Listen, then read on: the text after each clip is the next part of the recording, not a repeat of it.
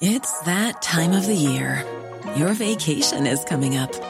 You can already hear the beach waves, feel the warm breeze, relax, and think about work. You really, really want it all to work out while you're away. Monday.com gives you and the team that peace of mind. When all work is on one platform and everyone's in sync, things just flow wherever you are.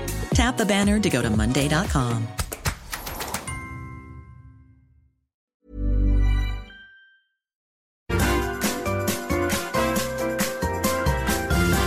are listening to the Mother of All Talk Shows podcast with George Galloway.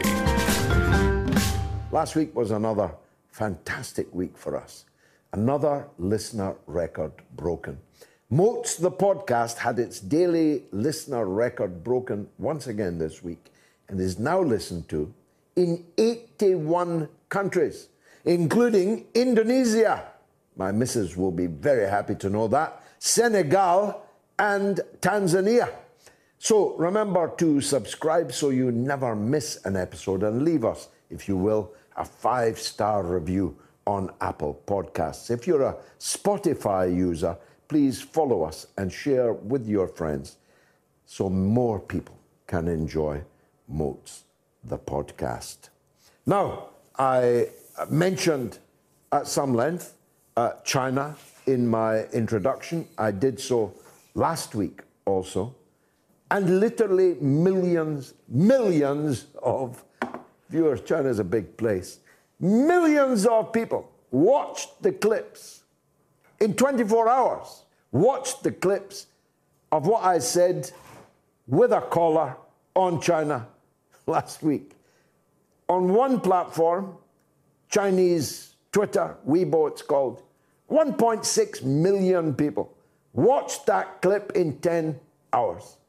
God knows how many it is now. One of the people that watched it was a man that I had been remiss in not following until now. He is a truly fantastic voice. Defending China, yes, but defending the rest of the world from the consequences, which could be fatal, of this constant ramping up of war fever with China. His name is Daniel Dumbrill. He has massively impressed me. I think he's going to impress you. And he joins me. Now he's an independent, China based political commentator and YouTuber. Daniel, thank you very much indeed for joining us on the Mother of All Talk Shows. And I take my hat off to your work, which had uh, escaped my attention until this week, but I'm now an expert on Daniel Dumbrill. Uh, but before we talk about you, let's talk about China. Is it just jealousy of China's success that accounts for the absolutely poisonous public print and public broadcasting atmosphere on all things to do with China? Or is it something else? Well, I think that, uh, and first of all, thanks for having me on your show. I'm a, a, very big fan of what you do as well. I think jealousy plays a role in it in getting everybody on board to kind of speak out against China. But I think underneath it all, there's more important things going on. Uh, I mean, there's a there's a global order and there's a certain hegemony that's in place now that needs to be preserved. China's making a lot of inroads into global South countries with their Belt and Road Initiative and things like that. And so now all of a sudden, these countries um, have two options to deal uh, to to work with. They don't just have one exploitative option under what a lot of people call IMF fundamentalism. Now they have two choices, and they're increasingly choose to, choosing to work with China. So that is going to displace a lot of the current world order. Um, that's going to you know uh, displace a lot of the current uh, corporate structures in our world as well so i think there's a, a pretty big vested interest in kind of smacking China back down. Obviously, there's the, the currency issue as well. The US has weaponized their US dollar for so long that they've just basically made an incentive for a lot of people to come up with an alternative. And I think some people might be afraid that China finally took that opportunity and they're turning their, they're opening up their renminbi a little bit more. And they also have their digital renminbi blockchain based renminbi coming out as well. And uh, things don't usually work out too well for people that challenge the US dollar hegemony. So I think there's a lot of different things at play, but certainly on the ground level, getting people hyped up about saying, yes, we need to uh, smack China back down, tapping into, especially in America, uh, the culture of we're number one um, definitely helps to get people on board and kind of sell this idea to more people. Daniel, the way I've put it in the past is that there's a kind of hellish orchestra, uh, and the conductor brings different parts of the orchestra in this hellish chorus against China, uh, according to taste or news developments and so on. They range from, and there are others, from Tibet, the Falun Gong, the COVID vaccine, Hong Kong, Taiwan, uh, the, uh, the, the origin of COVID, I meant to say, uh, China's incredible success in the Olympic Games, the Paralympic Games. How are they doing it? Is it the old East German story? Are the athletes doped? And there's innumerable causes. Uh, and of course, I omitted perhaps the most recent and most salient uh, the issue of Muslims in, uh, in the Xinjiang province of China, the so called Uyghur question, uh, a tribunal for which has been set up and has already uh, given a date for its verdict, which gives you some clue as to what the verdict might be. There's so many different uh, issues. Um, all of these issues, of course, may have some uh, element worth debating, worth arguing. Uh, I'm not, and neither are you, uh, a paid mouthpiece for China, but all of them are being cynically used, aren't they? The reason I want to speak out against this is um, the it definitely is ramping up, and it looks like they're trying to manufacture consent for something. Um, I, I, think for sure the uh, the, the, the the Xinjiang uh, narrative is probably one of the most absurd items, as you mentioned.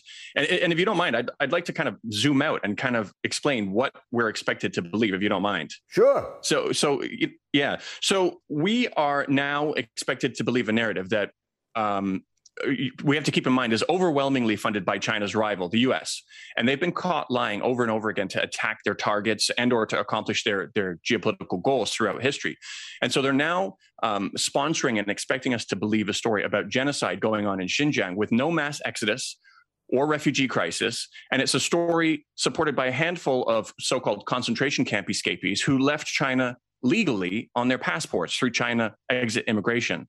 And uh, the most famous being uh, uh, somebody named Tursunay Ziawudun, who's been carted around in US government panels like it's Nayirah 2.0 uh, on a Netflix special, and, and, who apparently had her passport renewed while she was under arrest, which is, of course, impossible. And when that hole was discovered, 4,000 people had signed a petition to get the BBC to answer as to why they uncritically pushed her story, and they refused to respond. Then, when CNN republished her story, they deliberately blurred out only her passport renewal date when they put it up on screen. So, obviously, to cover up that gaping hole in her story rather than to address it.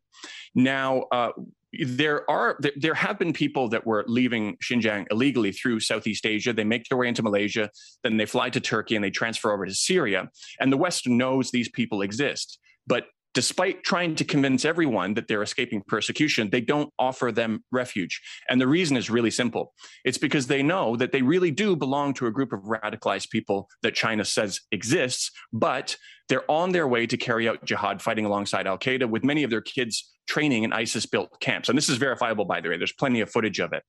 And they're ultimately going there to help destabilize Syria and fight against what the West considers to be a common overlapping enemy. Now, this is important. Had they been carrying out jihad in the West, killing people like they're killing in Syria and displacing people like they are with the Kurds, suddenly the whole story wouldn't be about China, um, uh, these, these, these measures that China's taking. It would be a story of China being an exporter of terrorism, not doing enough to uh, stop it. But since that's not happening, they'll turn a blind eye to it, but they'll also uh, keep their distance from these escapees because they've learned the lesson the last time around when they've cozied up too closely with uh, Salafist jihadists willing to fight in Libya after seeing them shift to carrying out jihad in the West when they were finished with Gaddafi. So that's kind of a high level view of what we've got on the table before drilling into any specifics and to understand why people's spidey senses should have kind of already been tingling by now. Quite. Um, there's also, of course, amongst the many different parts of this orchestra, the chorus around Taiwan. Now, I, I, pointed out to someone today something which is not widely known in uh, our public opinion here that Taiwan itself does not consider itself to be a separate country or its people a separate people. The Constitution of Taiwan describes itself as a part of China and its people as Chinese people. If you're looking for plump lips that last, you need to know about Juvederm lip fillers. With Juvederm Volbella XC and Juvederm Ultra XC, your lip look, whether it's subtle or bold, can last up to one full year with optimal treatment and no additional maintenance. Find a licensed specialist and see if it's right for you at Juvederm.com today. That's J U V E D E R M.com. Add fullness to lips in adults over 21 with Juvederm Volbella XC or Juvederm Ultra XC. Do not use if you have severe allergies or a history of severe allergic reactions, or if you're allergic to lidocaine or the proteins used in Juvederm. Tell your doctor if you have a history of scarring or taking medicines that decrease the body's immune response or that can prolong bleeding. Common side effects include injection site redness, swelling, pain, tenderness, firmness, lumps, bumps, bruising, discoloration, or itching. As with all fillers, there's a rare risk of unintentional injection into a blood vessel, which can cause vision abnormalities, blindness, stroke, temporary scabs, or scarring. For full important safety information, visit juvederm.com. Burrow's furniture is built for the way you live. From ensuring easy assembly and disassembly to honoring highly requested new colors for their award-winning seating, they always have their customers in mind. Their modular seating is made out of durable materials to last and grow with you. And with Burrow, you always get fast, free shipping. Get up to 60% off during Burrow's Memorial Day sale at burrow.com slash ACAST. That's burrow.com slash ACAST. burrow.com slash ACAST. The false dichotomy that is being offered us is that here's this gallant, plucky little Taiwan, which is being menaced by a different country, China, and to whose aid we need to come. And if there's going to be an exchange of fire uh, between NATO and its Quad allies uh, and China, it's going to be there over Taiwan, isn't it? Yeah, I mean, there's a, there's a, a, number of different flashpoints. So Taiwan definitely is one of those possible flashpoints. If something is instigated there, or they're pushing Taiwan to um, uh, declare independence or do anything uh, kind of uh, to try to break up the relationship uh, over here, that's certainly a flashpoint. And they've been doing that for a while. Um, and I think what you mentioned is really important, also that even Taiwan considers itself a part of uh, a part of China, um, and the previous instigations were the U.S. going to the Hague and and and making these rulings about the South China Sea uh, against China mainland, which even Taiwan was disagreeing with.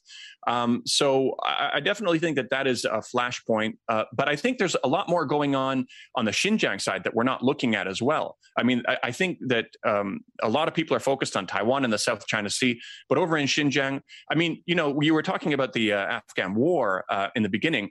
The real winners of that war were the, were the military-industrial complex. If you look at their stock prices from 2001 to now, how many, how much, how much has increased? If you look at where they're spending their money now, they're pouring millions and millions of dollars into think tanks to sell China threat stories, especially in regards to Xinjiang. ETIM is the group that claimed responsibility for a lot of the attacks that happened in Xinjiang. Not too long ago, the US removed them off of the terrorist list. They said that it's because they don't exist anymore and there's no credible evidence they exist. First of all, that's not something they do. The Tamil Tigers are still on the terrorist list, and they haven't existed for even longer. And now you're starting to see terrorist attacks happen along Belt and Road points in uh, uh, outside of China. So I think uh, that is even uh, an even bigger possibility because we already see it unfolding. We saw it happen in Pakistan. Um, you know, Chinese engineers being killed um, at one of the dam projects, um, and these apologists, a large group of apologists, all of a sudden coming out pretending that oh, well, there was no evidence that ETIM ever existed, even though there's actual records of military generals from the US in 2018 actually saying they were airstriking ETIM in Afghanistan. Now, all of a sudden, I think they're going to be a convenient tool. And this is a playbook I'm sure you're very aware that they continually use over and over again since the last Cold War, funding the Mujahideen. Uh, to funding moderate rebels that they send into Syria, it just makes sense they're spending the us is spending $300 million a year for the next seven years for anti-china propaganda against the belt and road initiative why wouldn't they also use other than soft power hard power and these terrorist groups to also attack these points if it's something they're very familiar with and they know how to do and they've done over and over again they do so but, but here uh, here yeah. uh, is uh, a double problem uh, with it mm-hmm. daniel um, first of all Muslims are not that popular in the world. If you took, uh, as they just did in Scotland today, uh, a poll showed uh, that in uh, nice, progressive, nationalist Scotland, a huge majority of the people would not be happy if a significant number of new Muslim uh, refugees and immigrants were to uh, were to be directed into Scotland. Most people have been conscientized, paradoxically, by the very war party that now wishes to weaponize the Uyghur issue, have been conscientized by those same war parties actually to fear and loathe Muslims. Therefore, there is a ceiling, a glass ceiling, maybe it can be broken uh, but a ceiling on how much support you're going to generate in the Western world for the so called plight, especially when you can provide no evidence, uh, of Muslims in China. And the second problem amongst the Muslim audience is how come these people who have massacred Muslims all over the world, who don't give a toss for the fate of Muslims in Kashmir or in Palestine, how come they're so concerned about Muslims in China? Yeah, I mean, the, there's a joke in China that a lot of people say that, um, you know, a lot of people in the West, they don't like China and they don't like Muslims, but they really, really care about Chinese Muslims. Um, you know, it, it, it's really remarkable how they weaponize compassion in such a way, saying, no, you really need to care about this. I mean, because we've seen it over and over again. And I think that's why um, it's uh, it, it's an effort that needs to happen from multiple angles. It's, it's not just about Xinjiang, it's about Hong Kong, it's about Taiwan, it's about Xinjiang. And all together, they just overwhelm overwhelm people with these things. Now, when you use language like that, when you use la- language like genocide and things like that, I think it's pretty easy to get enough people on board to say, okay, yeah, this is something we should care about, um, even though um, these are exactly the same kinds of things that has been lied about over and over again. But it is it is a bit of a paradox, and and I have seen because I have examined some of the people who seem to really care about what's going on in Xinjiang and and either uh, uh legitimately believe the propaganda or just pretending to believe it. And when you look through their history history, they're saying extremely Islamophobic things five years ago, and all of a sudden they're standing up for the Uyghurs in Xinjiang. So I agree it's a paradox, but it's a paradox that does exist. These people are still coming out saying, yes, we need to sure. we need to help save the Uyghurs. Sure. Right. There's a, it's a genocide without bodies, without refugees, without an exodus. And when you press them, as I have uh, on this show, to define this genocide, they then switch to, well, they're not killing people, they're killing Islam or they're killing the native customs. Having used the word genocide, of course, to imply uh, the massacre of actual human beings, but quite quickly they are forced to concede that there's no evidence at all of human beings being killed uh, beyond the terrorists that are actually in Syria and on any picture you want to look at. We're in Libya, We're even in Nagorno Karabakh uh, fighting for the, uh, uh, the, the Turkic side uh, in that conflict. Um, the hollow claim of genocide doesn't stand up uh, to much examination. But no, it's the, true. Yeah, it's true. The yeah, Huawei sorry. issue is another that I didn't mention that is conjured forth.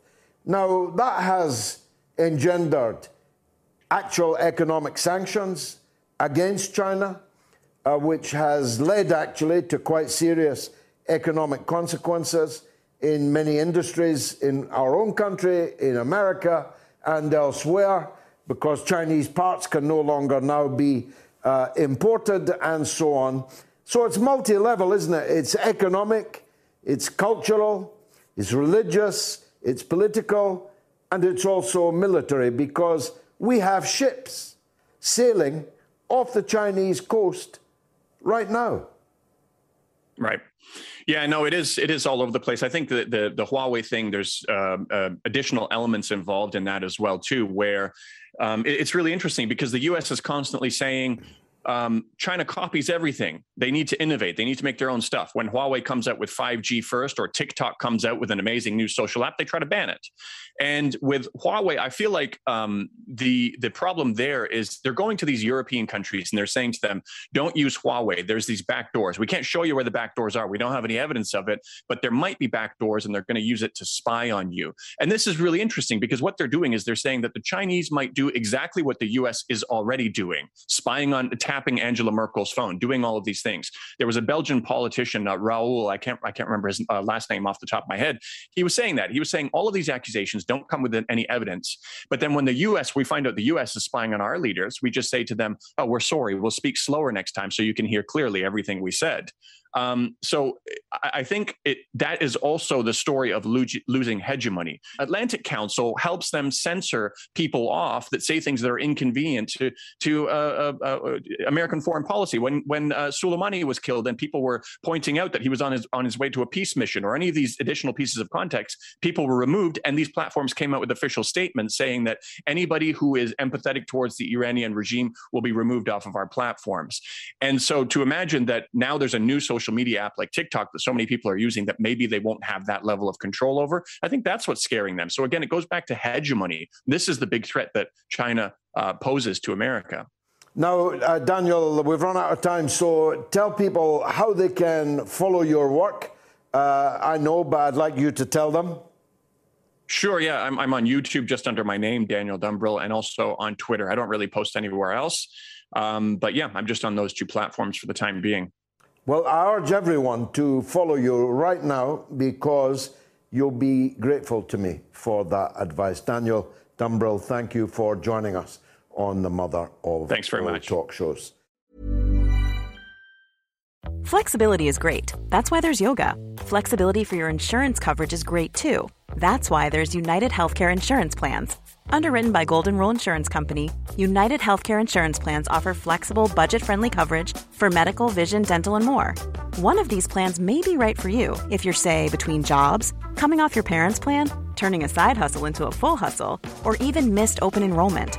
Want more flexibility? Find out more about United Healthcare Insurance Plans at uh1.com.